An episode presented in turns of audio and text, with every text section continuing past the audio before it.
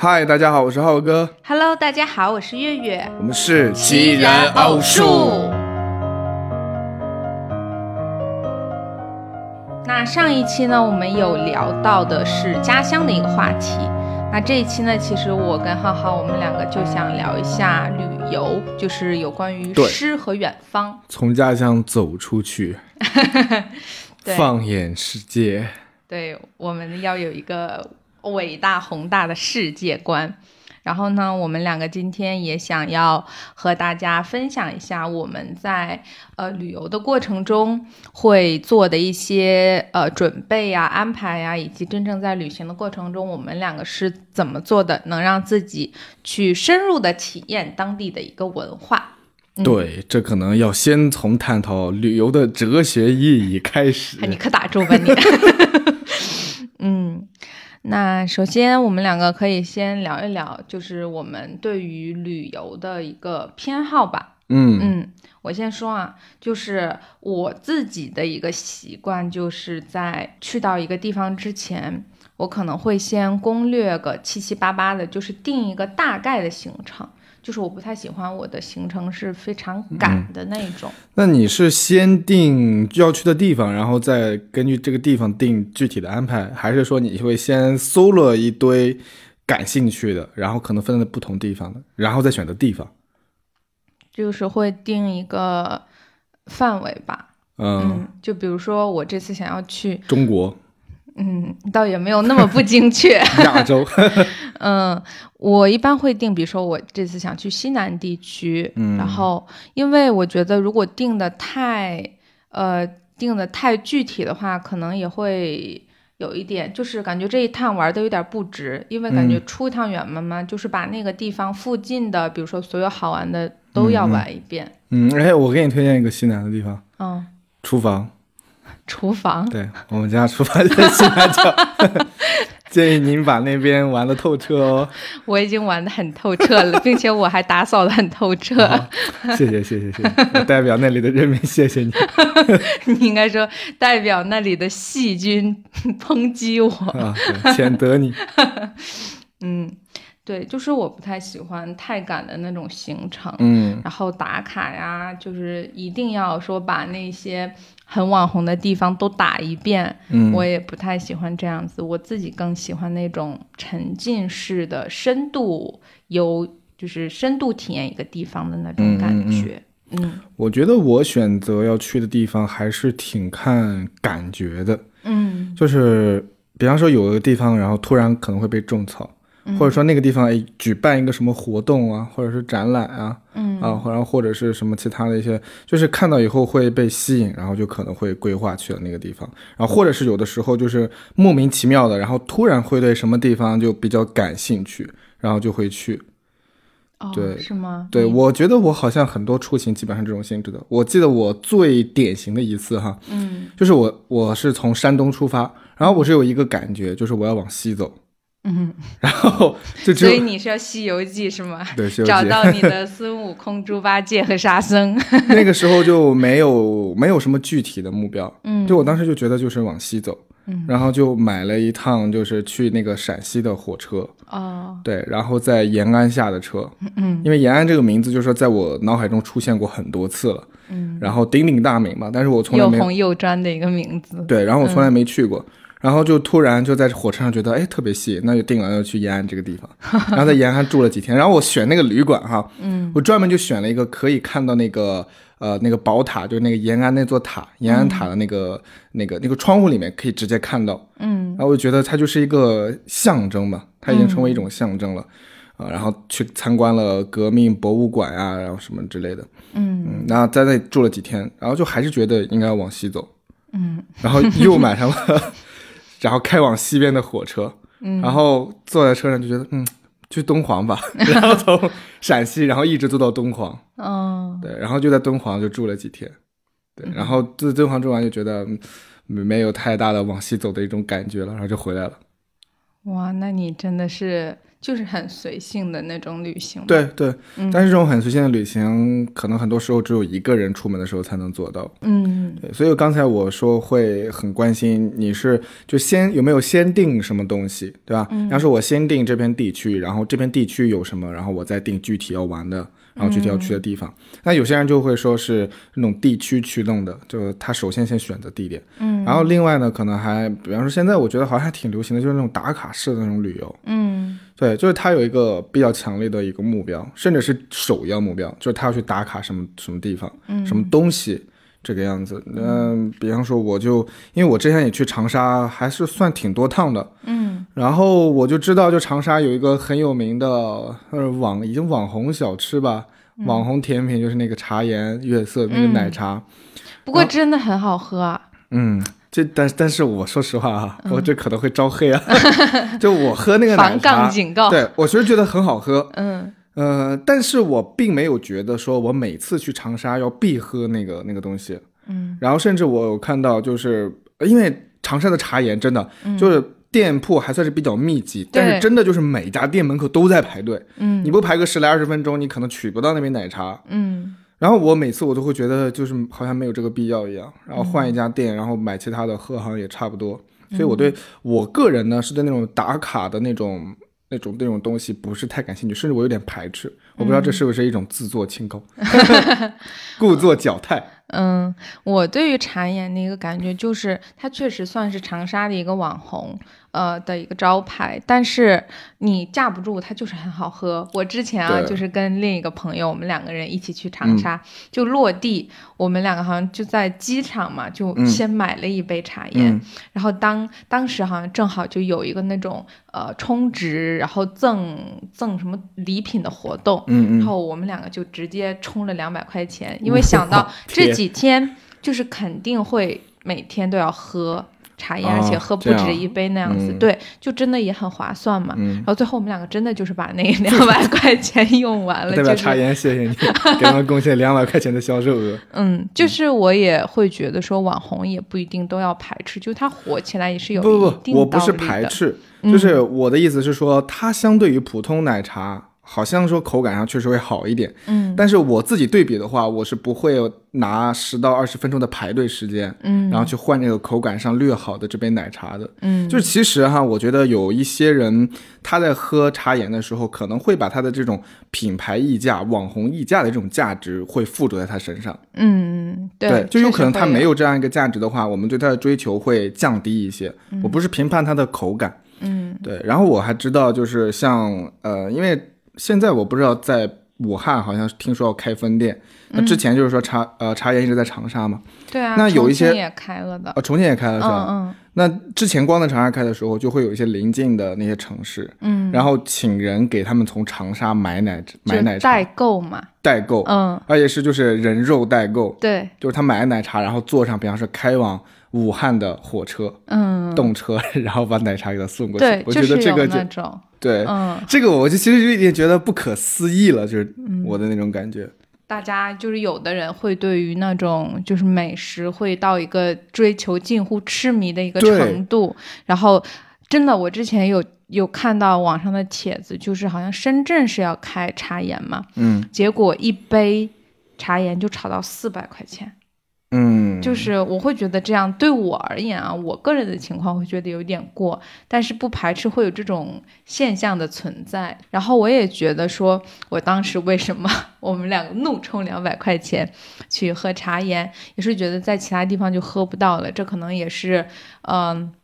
就这个地方吧，它能区别于其他地方带给我的一个价值，嗯嗯，所以当时我们就做了这样一个对看似有点冲动的决定。嗯。其实这个我觉得就是反映大家不同的一种价值取向嘛。嗯，就我们认为的那个价值，就面对同一个东西的时候，实际上是不同的。对对，所以我也知道哈，就有些人他们的那个味蕾是挺发达的。嗯。我觉得我在这方面属于还是有点钝感的那种感觉。嗯。就我有一些朋友给我推荐说，你一定要去吃哪家的什么嗯什么吃的，那我会觉得说是好像都差不太多。比方说这家烤鱼特好吃，你也要去吃，然后就吃了，我就觉得好像跟其他家的烤鱼有那么一点区别，但好像不会说吸引我，可能要跑很远，然后专门来吃一顿这个东西。嗯，对，所以我觉得就是说，人家有人家的乐趣，嗯，对对。他们也很快乐，就是会各种探店啊，然后怎么样的。对，对，所以有的我觉得说我们谈到旅游嘛，那其实还有一部分挺挺呃挺强烈的一种冲动的，就是说可能会去呃品尝当地的美食，嗯对，然后去有当地感受当地的那种呃饮食文化，这个也是。你比方说现在我们上次聊的淄博不就是吗？嗯，那大家就是出门然后去到淄博，那就是目的非常的强烈，就是去吃烧烤嘛。嗯，嗯，对，嗯，我也会觉得我们去旅游就找到和我们。呃，志同道合的朋友很重要，就是像刚刚我们嗯对对对有聊到，我们对于吃，如果是一个人特别追求，然后另一个人就是完全不感冒，可能就会玩不到一起去。所以旅游搭子真的很重要。现在要找搭子，干什么都要找搭子。对，然后我自己的一个体验就是说，一个好的旅游搭子，其实对于整个行程都是就是。真的就是感觉那个 level 直接就升了不止不止一个度，对，嗯特别有一些人他还是很会照顾别人的那种。对，对你跟他出门就感觉特省心。对，就很很安心嘛，对吧？就是很很很想要去依靠这样一个人的那种感觉。嗯，对嗯。然后也会有一些人是很不靠谱的，我就经历过。我以前有一个朋友，然后我跟他一块儿去出门的时候哈，嗯。然后我们商量好就是在这个地方他来订这个酒店。嗯。然后那天我当我们入住的时候啊，你知道那个酒店是什么类型的吗？嗯。就是那种怎么说算是民宿吧，嗯，但是那种民宿的那个民就是属于就是那种农村大婶大妈，就是自己家住的那种、哦。那种级别的，然后可能还要再寒酸一点，嗯。然后那个卫生环境啊什么的，这个就比较差劲，这个都还在其次。嗯。然后还有一个就是让人会感觉到心里面很忐忑的哈，就是旁边住着一些那种大汉，你知道吧？哦。大汉级的那种人物，嗯。然后那个门那个锁呢，就是那种，就是那种呃那种 锁不上吗？不是锁不上，它不是那种宾馆的那种锁，嗯。然后它是挂上，然后有一个那个插销，然后有一个柄儿，然后你把锁挂那个柄儿上那种的锁，然后你有感觉可能说半夜会不会被旁旁边的人 踹门进来的那种感觉，会有这种隐患，就觉得嗯。对，而且同行的还有女生，嗯。对，然后我们几个人，然后住在，当然不是住在一间屋了，嗯。然后住在那样一个地方，然后我会觉得就就很无语，为什么选这么一个地方？嗯，嗯。对，就是对于入住的这种环境，肯定不同人他的标准和要求不一样嘛。对，然后这个我觉得也是，就是呃，一个好的旅游搭子，他肯定是能在这方面和我们很呃相对来讲会比较契合一点的吧。嗯然后我也分享一个，就我之前遇到的一个让我很下头的旅游搭子，就是。本来我们是高中特别好的朋友，然后大学我们其实考到了同一同同一个城市，嗯然后当时我们就打算说，呃，一起去呃邻省的一个城市去玩儿，嗯，结果他竟然没有出门要带身份证的意识，嗯，就是。而且那天他也起晚了，就是啊我们当时四个人一起去嘛，然后我们三个人都已经在高铁站了，结果他就是就紧赶慢赶到了高铁站，然后他到了之后，我就跟他说：“哎，快点快点，我们要上车了，你身份证呢？”他说：“啊，还要拿身份证？”就我就觉得这个人他是不是从来没有出来旅行过？可能没有单独出来旅行过。对，就是就就是会让人觉得说，哎呀，本来就等你很久了，心里已经很不爽了嘛，嗯结果他又又来这么一出，就是会让人觉得他很不靠谱，就嗯就就这种这种人真的也挺劝退的，嗯所以其实旅游过程当中遇到这些事情的这种几率是比要是要比平时要高很多的，对，因为它可能涉及到方方面面了。嗯那吃住，然后衣食，嗯，然后包括这些行程当中各种的一些事件，啊，突发的一些情况什么之类的。嗯其实我们要应对这些东西是要耗费比平时更多的脑细胞的，对，而且跟这个搭子在一起，或者跟你的其他的旅游的搭档在一起，那就会有很多事情，然后会充斥在你们的身边，那，需要不断的去交流，需要不断去磨合。嗯。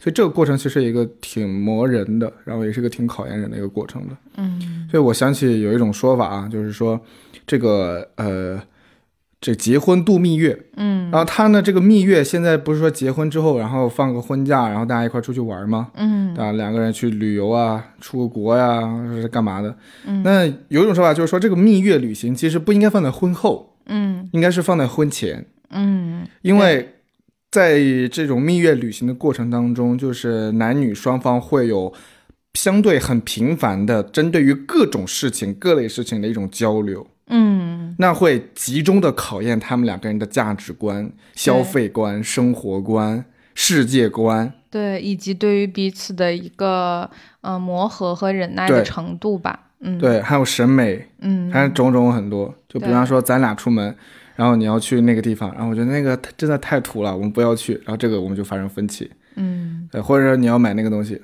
嗯，我觉得这个太贵了，不要买，没必要。比方说那个茶颜吧，嗯啊，你要你要去排二十分钟或者三十分钟的队，嗯然后去买一杯奶茶，然后我只能在旁边等，然后这个时候我就会有很有可能会不爽。嗯，对，所以就是好的旅游搭子真的蛮蛮能给我们的旅程加分的。就是有的时候可能我们会觉得，哎，我们去到某个地方玩的特别好，有的时候呃不否认啊是这个地方好，但是我觉得很多情况下也是说跟我们一起去玩的嗯嗯人他们。给到我们的一种感受是蛮不错的，嗯，就如果说一个地方哎特别好，但是 有一个就是带不动的嗯，队友，就嗯其实也挺给这个地方的印象打折扣的。对，嗯。就是我在那个玩游戏的时候有一句话嘛，嗯就是说游戏的最高配置是朋友，哦，队友是吗？对，是一个好的队友，然后可以跟你一起开黑联机的那种。嗯，因为我们经常会觉得说要有玩电脑还有显卡，嗯。啊，或者你要有主机，然后手机它的那个性能设备怎么样，还有之类的，然后会觉得这是都很考验配置嘛，玩游戏。嗯但是最高配置就是一个活生生的人，嗯 能跟你就产生一个良性良好互动的一个人，嗯就是会发生这种让你回想起来会觉得是一种很美好的体验。就这种体验，我觉得应该有相当大的一部分都是发生在人跟人这种的真实活动里面。嗯就包括我自己出去旅游的时候也是，有的时候可能自己出门，那即便是这种情况下，很多美好的体验就是我发生，就是发生在路途上，我跟其他人，可能就是偶尔碰见的人，然后可能就是火车上偶遇的人。我之前就是在就是做那个硬座啊，然后卧铺的时候，嗯。然后就会碰见一些人，然后他们可能是呃外地的，比方说回家的大学生，嗯。或者是务工的这个大叔，嗯。啊、然后带着孩子的爷爷奶奶，然后跟他们聊天，就觉得是一件特别有意思的事情。嗯，对，然后当地的那些人，然后他们有些就很热心，嗯。然后有的呢就对你爱答不理的，反正就是每个地方都有每个地方的特色。嗯对。对。而且我觉得，就是说这些没有在我们计划内发生的事情，它就是嗯。一个很惊喜的部分。对，所以我刚刚也有说，我定行程只会定一个大概，就是我不会安排的很死，就是我想把更多的时间留给这些惊喜发生。嗯嗯嗯我会觉得，嗯，这种，嗯，没有在意料之内的事情，还是还是挺值得去追求的，就是那种那种浪漫是不期而遇的。嗯，嗯是的。嗯当然，这种不期而遇的东西，我觉得在旅行当中不光只有浪漫，嗯还有各种突发情况。对，哎，你现在有没有就是印象最深刻的一些旅行中的那种突发的事件？然后可能想起来会后怕呀，或者是觉得很糟心啊，或者之类的，有没有？现在能想起来吗？嗯，要不你说一个？我记得我有一次嗯跟我一个朋友去去广东还是去云南来着，我我忘了啊。我们俩一起坐飞机去的，嗯然后机票呢是我来代买的。嗯然后我在买机票，就是去到机场了，那时候我们已经嗯去领机票的时候，就发现我那个朋友他领不出来。哦对我能领出来，然后他领不出来，但是我们就很奇怪。嗯然后我后来就检查一下，我记得好像是在哪个，反正第三方 A P P 上买的，嗯呃，不是在那个航空公司那个 A P P 上买的。嗯然后我发现哈，我填了他的身份信息，嗯就比方说他叫他叫王二麻子嗯啊。然后一般我们称互相称呼的话，不会称呼大名嘛，嗯我们就称呼那个昵称或者说名字的后几个字这样的。嗯所以我一般，比方说，我一般都叫他二麻。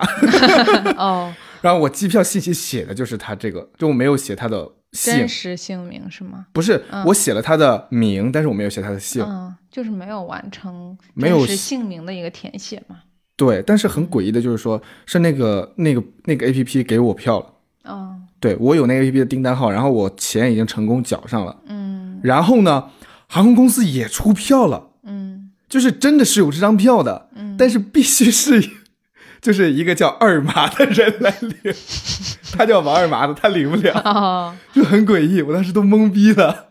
嗯。然后，然后就是说飞机马上起飞了，但是他上不了飞机，嗯。然后最后没办法，就是因为毕竟是我代买的，是我的问题，嗯。然后我就把那张票退了，然后他只会因为马上起飞了，只会返还一点点那个那个那个票款，嗯。然后我又重新给他买了一张全款票，嗯，然后我们再起飞的。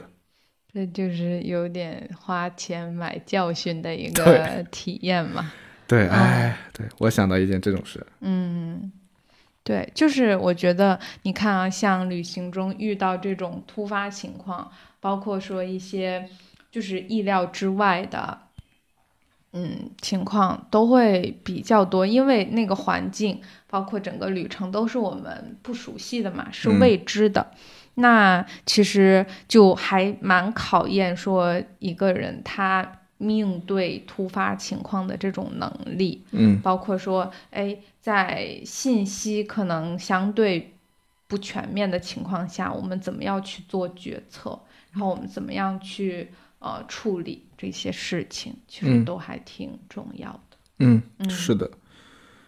嗯，因为我觉得旅行的话，从一个定义上来讲，就它其实是我们，呃，离开我们平时所居住的那个地方，嗯就它一定会意味着更更多，然后更新奇的一些元素加入到你现在的生活当中来。嗯，有一句话不就是说，旅游就是从你自己待腻的地方到别人待腻的地方去？哦，还挺生动的。对，嗯就我们实际上是我们大脑是需要一种新鲜感的。嗯就我们长期在这个地方，你可能就是我之前去那个呃云南的虎跳峡徒步的时候啊，嗯就是那是一个就虎跳峡是世界好像前十的徒步线路，嗯就是风景真的是绝美。嗯然后呢，因为它是两边是很高的雪山嘛，然后中间是那个一个大峡谷，嗯然后有那个当地的住民呢，他们就住在那个峡谷的边上，嗯然后就是面对着就是雪山，然后背靠着也是雪山，嗯，然后每天因为那里有个很很出名的风光叫日照金山，然后他们每天都会看到，嗯。就是每次太阳下山的时候都会有，然后雪山被那个夕阳打成黄色，橙黄色，非常好看。嗯。然后他们就住在那个地方，我当时就想，我说天呐，住在这种仙境一般的地方，那生活是多么的美美好啊！嗯。然后肯定是一种非常非常棒的体验。嗯。然后呢，呃，那不是在虎跳峡那一次，就是后来我去了，就是另外一个雪山，嗯呃，在雨崩那边。然后我在雨崩呢住了四个晚上还是五个晚上，我记不清了，就是在那个雪山深处，然后每天都可以看那个日照金山。嗯但是我就发现一个问题啊，就第一天看的时候就欢欣雀跃，哇，太好了，出去看，一定要看。然后第二天呢，就是，呃，还是去外面看了一下。嗯然后第三天的时候呢，就是象征性的打开窗户看了一下。嗯，然后第四天连看的动力都没有了，嗯。就是，就是已经说脱敏了的那种感觉，所以我就发现，其实我们。就或许我们住在那种很美的地方哈，嗯我们自以为我们每天都会感受到美，但其实不一定的。嗯就是我们对美的一种认知，很多时候是建立在一种好奇和一种新鲜感的基础之上的。嗯就比方说，我们俩现在面对面，那我第一眼见你的时候，我觉得哇，你好美。嗯，那我看你一年，然后两年，然后可能五年、八年、十年，那这种你依然要觉得我好美，没错，这是我的努力的方向，对吧？但是可能说从我们的这个惯性来讲的话，嗯会觉得是平常的。嗯就是我身边有一个美女，然后我觉得她很平常，嗯那其实我就没有办法欣赏到她就是那种本来的那种美。嗯所以其实有的时候我们是也很多时候身在福中不知福的。嗯，我，们现在所享受的这种些习以为常的东西，对嗯，感受不到什么了，对、嗯我自己也切身经历过这种事情，因为我们的老家在黄河边，嗯然后出门开车也就是不到半小时就能在就能见到黄河。嗯然后我有一门远房亲戚，然后他是在贵州那边，嗯他有一次就是来看我的看我们家老人嘛，嗯然后他们开车路过那个黄河的时候，他们特别兴奋，嗯。然后一家老小全部都下车，说停车停车下车，然后拍照，嗯。然后让我们跟让我们帮他照他们跟黄河的合影，然后我们就当我们就一脸问号，嗯。因为在我们看来就是非常就是太稀松平常了，嗯。可能是出个门就会见到黄河，出门就会见到黄河，但对他们来讲，他们远在千里之外，嗯，然后就会觉得这是一个很有纪念意义的东西。对，我觉得这可能也是旅行的意义吧。嗯嗯，然后还有另外一种就是旅行的一种体验，或者旅行的一种方式，嗯就是你去到那个地方的时候，然后那边有一个你熟悉的人，嗯，然后有一个你熟悉的朋友，然后他在本地招待你，对，所以这也是一种非常棒的一种旅行体验。嗯，我之前就是有地头蛇带我对们飞。就就比方说之前哈，嗯我举一个我自己这个当半个地头蛇的这么个经历，你记得吧？就是我们之前去咱俩一块儿去云南的时候，嗯。对，因为我在云南住过一段时间，嗯。然后我也去过，在那之前我已经去过两次虎跳峡了，对，嗯可见我非常喜爱那个地方。然后我就带你，然后我们俩一块儿第三次去了虎跳峡，嗯。对。然后那样的，就是因为那个地方呢，它不是一个很成熟的商业线路，嗯，对，就它有，它基本上就全是土路，要对，爬山啊、就是徒步啊，然的那种对对对然后嗯住哪里，然后吃哪里，要带什么，要穿什么。这其实最好呢，就是需要有一个有一定经验的，然后可以给你分享一下。对你那个经验真特别重要，嗯因为你想，就徒步它和我们。旅游还不一样，就是它对于这个装备的要求，包括说你要带什么，就既不能说带少了，也不能说带多了，因为带少了，你缺什么东西就很着急嘛，你又买不到，对吧？对然后如果带太多了，又会很沉，很影响徒步的那个进度。对，所以真的，就你那次 carry 我 carry 的真的大佬特别到位。往事不堪回首啊，就特别是跟女朋友一起出门的时候啊，你最好能够开始了 carry 住了，就不然的话，最后吃亏的还是你自己。对我记得当时我印象很深刻，就是我反复的反复吟唱，我就说一定不要带太多东西，一定不要带太多东西，我们要上山，我们要徒步。嗯，然后最后你记得结果吧？结果就是我们从丽江嗯过去，嗯然后到虎跳峡的时候，你的背包里面装着你在丽江买的很多衣服，嗯然后大包小包的东西。啊，然后我们提前说好嘛，嗯我们就说自己的东西都要自己背，对吧？这样的话可以帮助我们精简行囊。嗯，但是我有的选吗？真的到那个时候，我有的选吗？我就是我，因为我提前就知道我没得选，我肯定要帮你背，所以我对吧？出于一对我直都在自己的苦口，婆心的跟我说少买点东西，少买点东西。当时是很信誓旦旦的，你还记得吗？你说我这东西我背的没问题，我背得动的。然后刚刚出发半小时 啊，就已经不行了。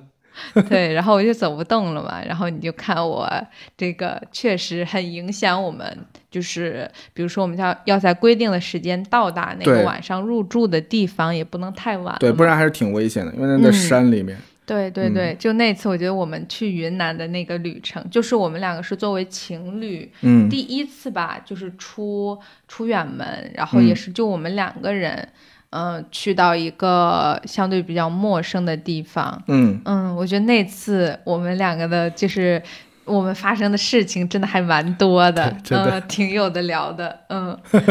呃，我先说啊，就是我们两个那次去是在疫情还没有结束的时嗯候，然后当时呢，我们初定的是，呃，就是是一个计划吧，因为云南也是一个旅游大省，然后我们的那个行程也是定的相对比较，就是嗯，比较科学的了，算是，嗯。嗯，结果就是在出发前两天的时候，就是当时昆明突发疫情，嗯。嗯，所以就很影响我们到时候去，就是各种各样的一些，因为当时因为疫情的管控，如果说呃有这个昆明的一个行程码，其实是入住啊，包括去到哪里都是会很有限制的。对，嗯，所以我们两个当时就来了一场四小时内的跑读。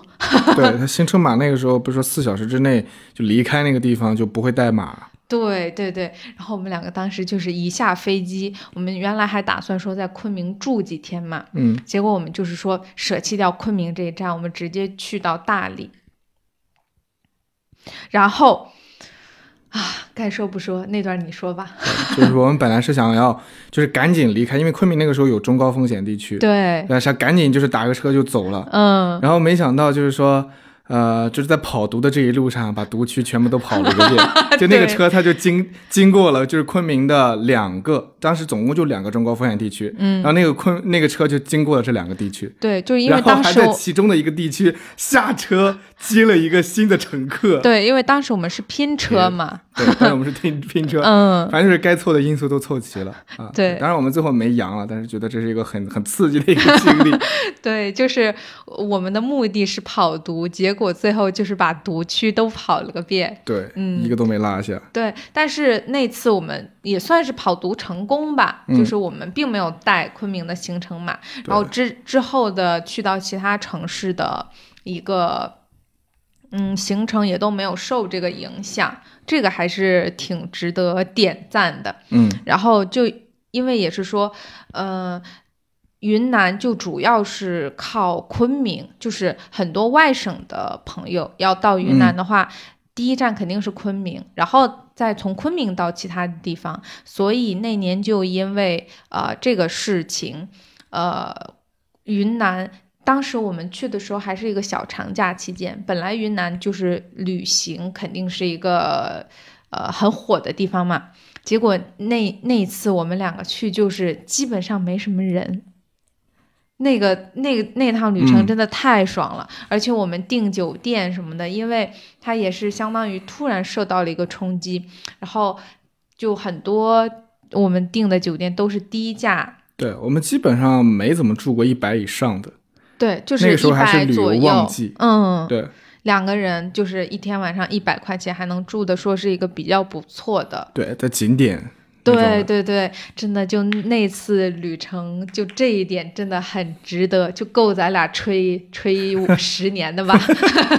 可以可以，嗯嗯。然后像我们这种旅行的话呢，其实就是我觉得我们还是算是说在大家常规。认知上的这种旅行的这种范畴之内，嗯，就是可能说是去坐个什么车啊、飞机啊，然后到一个目的地呀，然后说到目的地以后订个酒店啊，然后去看一个什么景点啊或者什么地方的，就是这种旅行的这种方式。但其实我自己之前也尝试过，然后我有一个朋友，他是个猛人，嗯，他是个狠人，他就是就是一种最原始的旅行方式，用脚走过去吗？他之前做一个壮举。嗯，就是他用二十几天的时间徒步走完了三峡。哦，对，就是他沿着那个三峡的那个长江江边，然后就是逆流而上，嗯，纯靠走的方式，然后走完了三峡。嗯，对，然后我后来听他说，他那个时候就是就是走的不是什么大路，就是全部都是能看到江边的那种小路，有的时候就是没路，嗯，就是在山上，然后他自己拿了一把刀，好像是在那里开路。哦，那真的也是蛮危险的吧？是的，嗯。然后，反正他就是他从小有个愿望，就是想当兵。哦，对他才是真的特种兵的那种旅游方式。嗯 嗯。然后他那个时候就是，呃，就是遇到一个村庄，然后可能就在那个村庄里面过夜。嗯。然后他直接可能说找找到那个村干部，嗯。然后那个大队支部书记那儿。然后问，就说我我是干嘛干嘛的，然后就徒步到这儿，然后能不能找个地方，然后让我就借宿一宿，嗯，这样子的。然后他说，就是路上遇到的这种村民，然后他们一般都是非常热情的，嗯，然后不光是就是招待他这个住宿，然后还会招待他吃饭，嗯，然后就是因为晚上过去嘛，然后第二天早上，反正就是这段时间就感觉他就当被被当做客人一样，嗯，然后一般他就会要付给那家人钱，然后一般人家也都会不要，嗯，然后他说他就会偷偷把钱藏在什么地方，啊然后他在这个过程当中，他好像也完成了一些那种呃人文社会类型的那种的民间调查之类的。嗯，对，他就到一个地方，然后都会会找那当地的老人去呃问一些事情啊，然后做一些那种调查啊什么之类的。嗯，这还是挺宝贵的资料的。他对这真的算是用脚丈量土地，而且也是说去到这种没有被开发的很自然的地方，那那根本就是很淳朴的。对，那个地方嗯根本就不是什么、什么旅游区，就是当地人住的地方。嗯回头我觉得我们可以有机会把他请到播客里面跟我们聊一聊，嗯因为他那一路上还是遇到很多有意思的事情。呃，我后来听他说，就他经过一个长江边的一个什么景区之类的，就是当地开发的，反正也反正类似游乐园吧，也不是太好的那种。呃，然后他就想穿过去，嗯。但是就是说它前面是有路的，嗯。然后它这个路呢，它的必相当于说那个景区就横梗在这个必经之路上，嗯。他不想进去玩，但是他要走到那边去，他必须要穿过这个景区，他要买门票，嗯。但他不想买这个门票，嗯。然后他就问当地那些老乡，那老乡就说：“我告诉你，几点几点之前这里是不会有人上班的，然后那边有个洞，然后你可以从那个洞里面怎么钻过去，然后往哪个方向走，然后这个过程当中不要开灯，是怎么样？哦 对，然后就这么穿过去，因为他说当地人全部都是这么走的。”嗯然后当地人就是在好像是六点还是七点之前，然后都会从那个洞里面穿过去，在公那个景区里面晨练，然后也没有人管，然后当地也是睁一只眼闭一只眼，反正就很多这种事情。我觉得这种东西其实是一个很有意思的一种体验，对就比起那种很商业化那种旅游那种形式，其实我觉得要我们可能会获得更多的一种信息。嗯，这样就是很接地气，而且我觉得人和人之间的沟通和交流也都是非常真诚的、对对。真实的。对，嗯。其实其实我们很多时候在一个呃成熟的商业旅游线路的这种过程当中，我们所体验到的其实是一种被架空的当地文化，嗯。就是他们所展现出来的可能是呃由人为总结出来的当地的某些特点，嗯，对，比方说当地的某些呃地理特点啊，然后人文特点啊，然后这个美食啊什么之类的。但是我觉得一个地方不可能是只有特点。嗯它这些特点，如果我们那么集中的去体验到的话，我们可能往往会忽略掉，就是构成这些特点的那些最基础因素。对，甚至是说，我觉得把它们呃强行重组在一起，也会让我们有一点审美疲劳。对，嗯你我举个例子，比方说，呃，我们现在说到去海边，比方说去威海吧，嗯那大家就会想到说，那一定要吃海鲜，然后海鲜是海边威海的特产，对不对？嗯但是其实我觉得，如果我们真的要去深入的，然后要去全面的去体验到威海的这种呃这个地方的那些感觉和气息的话，嗯。那如果有这个机会有这个条件，那我们最好还是要，比方说去跟一艘渔船出海，嗯。然后去见证一下，就是这个海鲜从一开始，然后到最后上餐桌的整个过程，嗯。而不只是说是在某一个馆子里面，然后点一盘海鲜，嗯。然后去感受一下渔民们他们的一种生活状态嗯和生活方式。嗯。嗯，对，就这种它会更有代入感一些。嗯。而且，其实一个地方的那种文化特色啊、美食特色，嗯。它是有点相当于说是那种金字塔尖的那个位置，嗯。但是它背后是有一个庞大的一个基础的，嗯，就它没有呃更加基础的，比方说地理特征啊，然后气候特征啊，嗯啊、然后各个方面的因素，它不可能形成最后那个塔尖那个特色。对，以及这个特色肯定也是由当地人他们的那个经验和智慧总结而来的。对，嗯所以我在去各地去呃这个游玩的时候，去嗯出门去造访这些地方的时候，其实让我印象触动很大的还是那些很乡土，然后很具有生活气息的东西。嗯我举一个例子，你比方说，呃，因为我自己也是比较喜欢，就是种一点花花草草啊，然后自己种一点菜啊，养点什么盆景啊什么之类的嘛。然后我老家，然后老人们他们都是农民，嗯。所以说我从小对于北方的这种耕种方式，就是还算是说是不能是说那种五谷不分那种程度吧，嗯。啊，比较熟悉。嗯。然后我们老家这边呢，就是我们在耕种的时候，那个耕种的方式哈，就是有会有会造一条垄，嗯。然后垄跟垄之间，就那个垄就是高出来的一个田埂嘛，一条嗯。过去，然后就它是比其他地方那个要稍微高个十公分左右的，然后垄跟垄的中间，嗯然后是种地的地方，嗯那这个垄的作用呢，就是说它可以这个让人通过，然后也可以就方便给中间的菜地蓄水，这样水不会漏出去这样的。嗯但是我到南方的时候啊，我记得那次我是去到广东那边，嗯然后我就发现当地人他们在种地的时候是不会建垄的，嗯恰恰相反，他们的就是区分菜地的这块地跟另一块地中间那个东西是一条沟，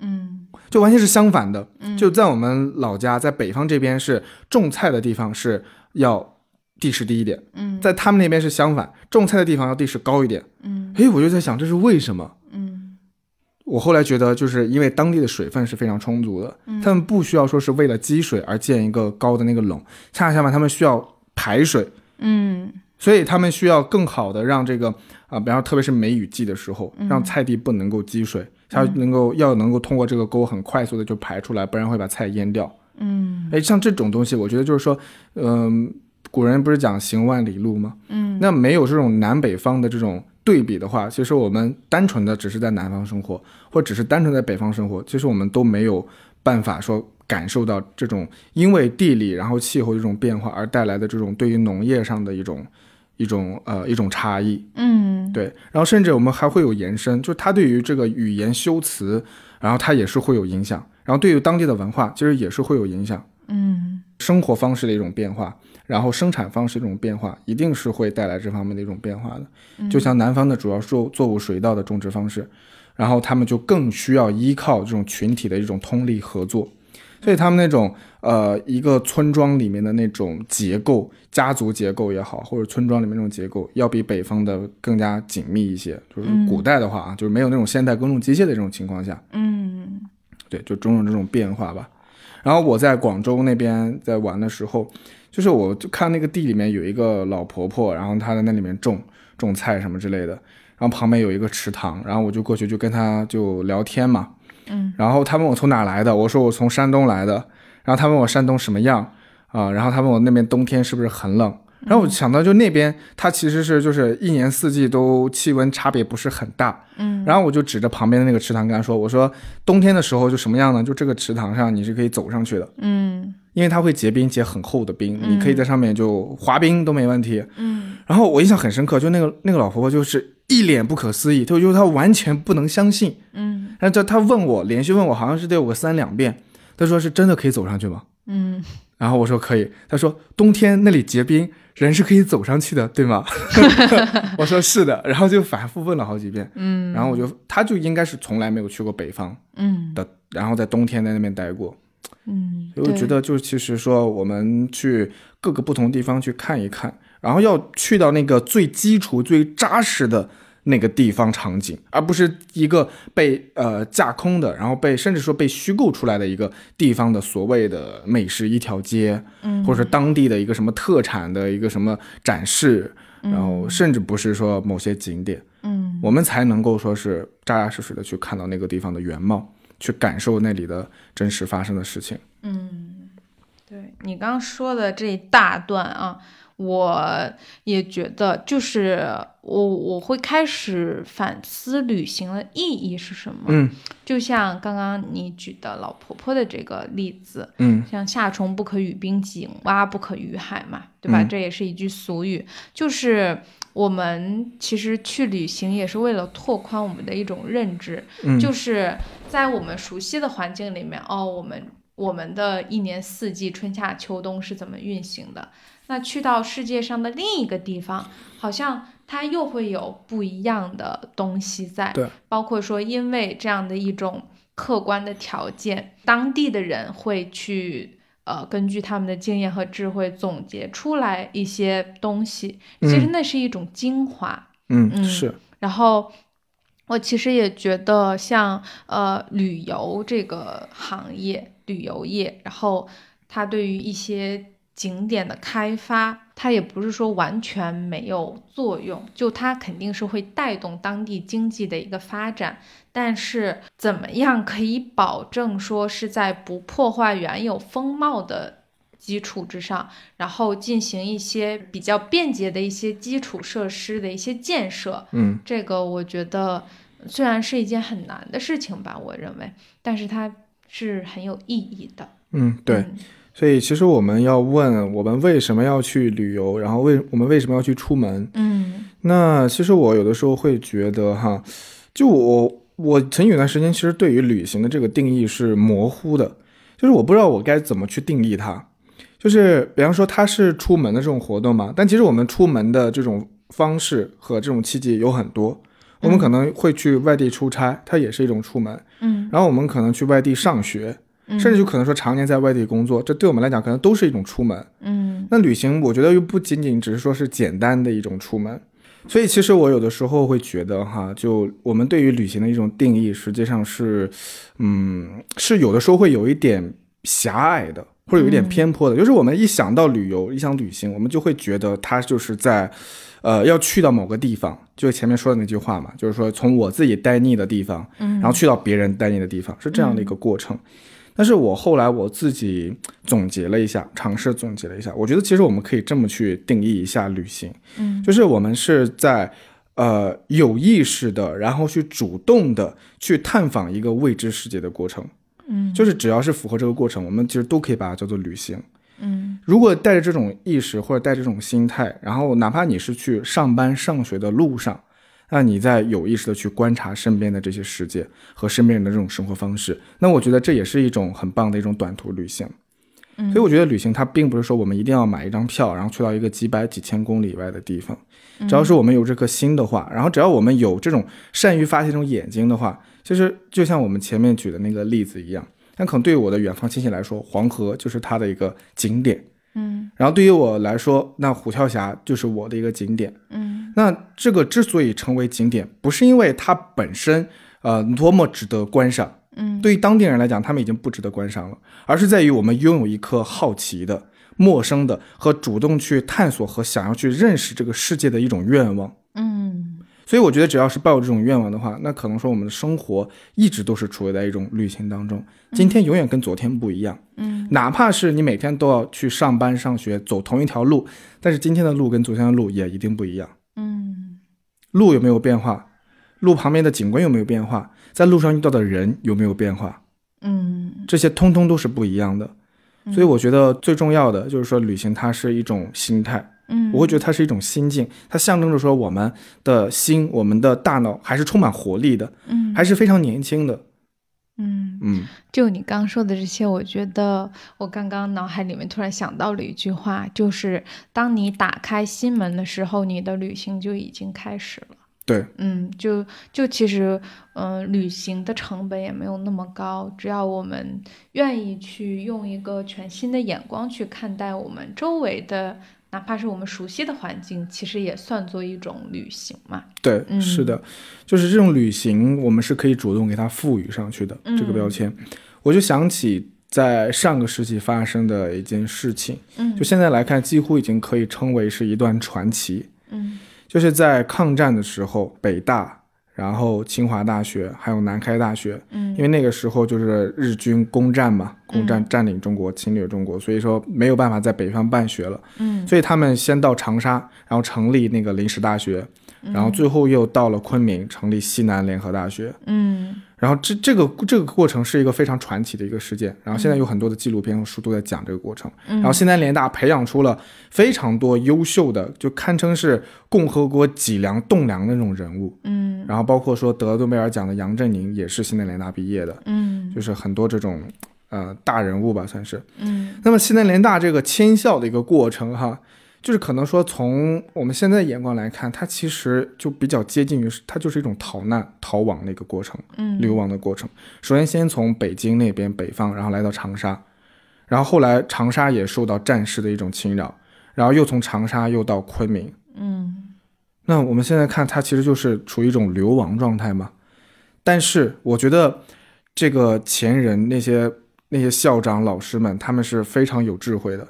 嗯就是他们把这个过程也把他们当做，就这个迁移的过程，就对学生来讲就是一个受教育的一个过程。嗯。所以他们在组织学生迁移的时候，就是从长沙迁到昆明这一段，就他们成立了一个旅行团，嗯。就是你可以选择坐车走，嗯。嗯，然后或者是说是绕到越南那边，然后还要坐船，反正就你可以选择轻松的方式。嗯。然后女生好像是会强制要求都会选这种方式，因为路途比较遥远，很危险。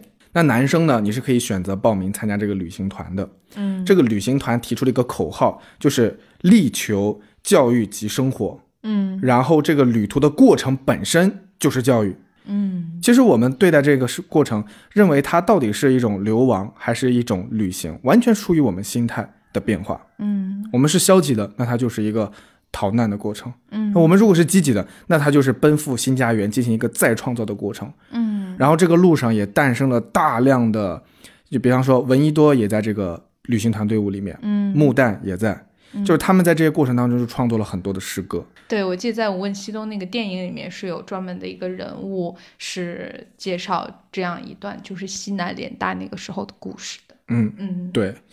然后像其实有很多的典籍和电影都是在讲这个旅行这个题材，嗯就有一 有一种类型的电影就叫公路片，嗯所以说是发生在这种旅途过程当中的事情。嗯然后中国古代名著，那《西游记》最典型的，嗯然后还有那个什么《老残游记》，嗯，还有那个徐霞客的，客对嗯对，其实我比较认同你刚刚有聊到，就是当我们去有一个心态上的调整的时候，其实在哪里都可以旅行。嗯嗯，然后我想说的是，呃，反过来讲，如果我们没有一个嗯去感知幸福的能力，其实旅行并不会让我们感到幸福，让我们感到快乐。就是，嗯，是一种什么样的感觉啊？我之前有过一段，就是在我，嗯，会有一点，呃，就是心里特别不舒服，甚至会有一点压抑、郁闷的那种感觉的时候，我是换过很多地方待的，但是我发现我并没有任何改变，就我心里面是有一个牢笼的。嗯所以就旅行，它可以帮助我们有一个调节生活的作用，但是它并不能说让我们去逃离现实。就最终我们还是要回归到我们最真实的生活里面去的。嗯嗯，就是如果我们一直待在一个空间里面，那我们去说等待这一个空间发生一些质的改变，起码要几十年甚至几百年，这个过程是很漫长的。那如果我们去用旅行置换到另一个空间，其实它是会，呃，怎么说？用空间去换时间的，就是我们利嗯用这种空间的改变来去实现某一种沧海桑田式的变嗯化。对，这个形容很好。嗯，就会让我们说完全置身于另外一种文化背景里面，我们就会，就其实之前的那些经验通通都不好用了。我们就要说从零开始，就像一个小孩子一样，去重新认识这个世界，对它到底是什么样子的。我觉得这个是旅行的意义吧。嗯它其实这个过程也会在提醒我们自己，嗯我们自己到底是谁，然后我们嗯想要什么，然后我们所关注的东西是什么。对，嗯就是它也会拓宽我们的一个认知的边界。当我嗯们拥有更多的选择的时候，我们再去看，我们还会去。嗯，做的那个不变的选择的那个东西，才是我们真正要去追求的。对，所以说，在一个陌生的环境里面，重新重新去熟悉和重新去认识一些东西的过程，其实也是让我们嗯、呃在有机会去重新建立自我的一个过程。嗯就像是我们去装修一个新家一样，嗯你到一个地方，然后租了一个房子，啊，空空如也，最后你把它变成什么样，其实反映出来的就是你的人，你这个人在生活观，然后价值观方方面面的事情。嗯所以我们在去到一个陌生地方的时候，也是没有人认识我们，然后甚至我们自己有的时候也没有找到说之前那种熟悉的生活节奏。嗯那在这个时候，或许我们会有机会更了解自己内心真正想要的是什么，嗯以及我们也更有机会去创造出一个全新的生活方式出来。嗯，对，其实旅行到最后就是一个认识自己的过程了。说到底。嗯，对，上价值。那听众朋友们，如果你在旅行中有什么特别好的小 tips，也欢迎你在评论区分享。也欢迎大家啊、对这期播客感兴趣的话呢，也多多分享给身边的朋友。那我们这期就到这里啦，大家拜拜，拜拜。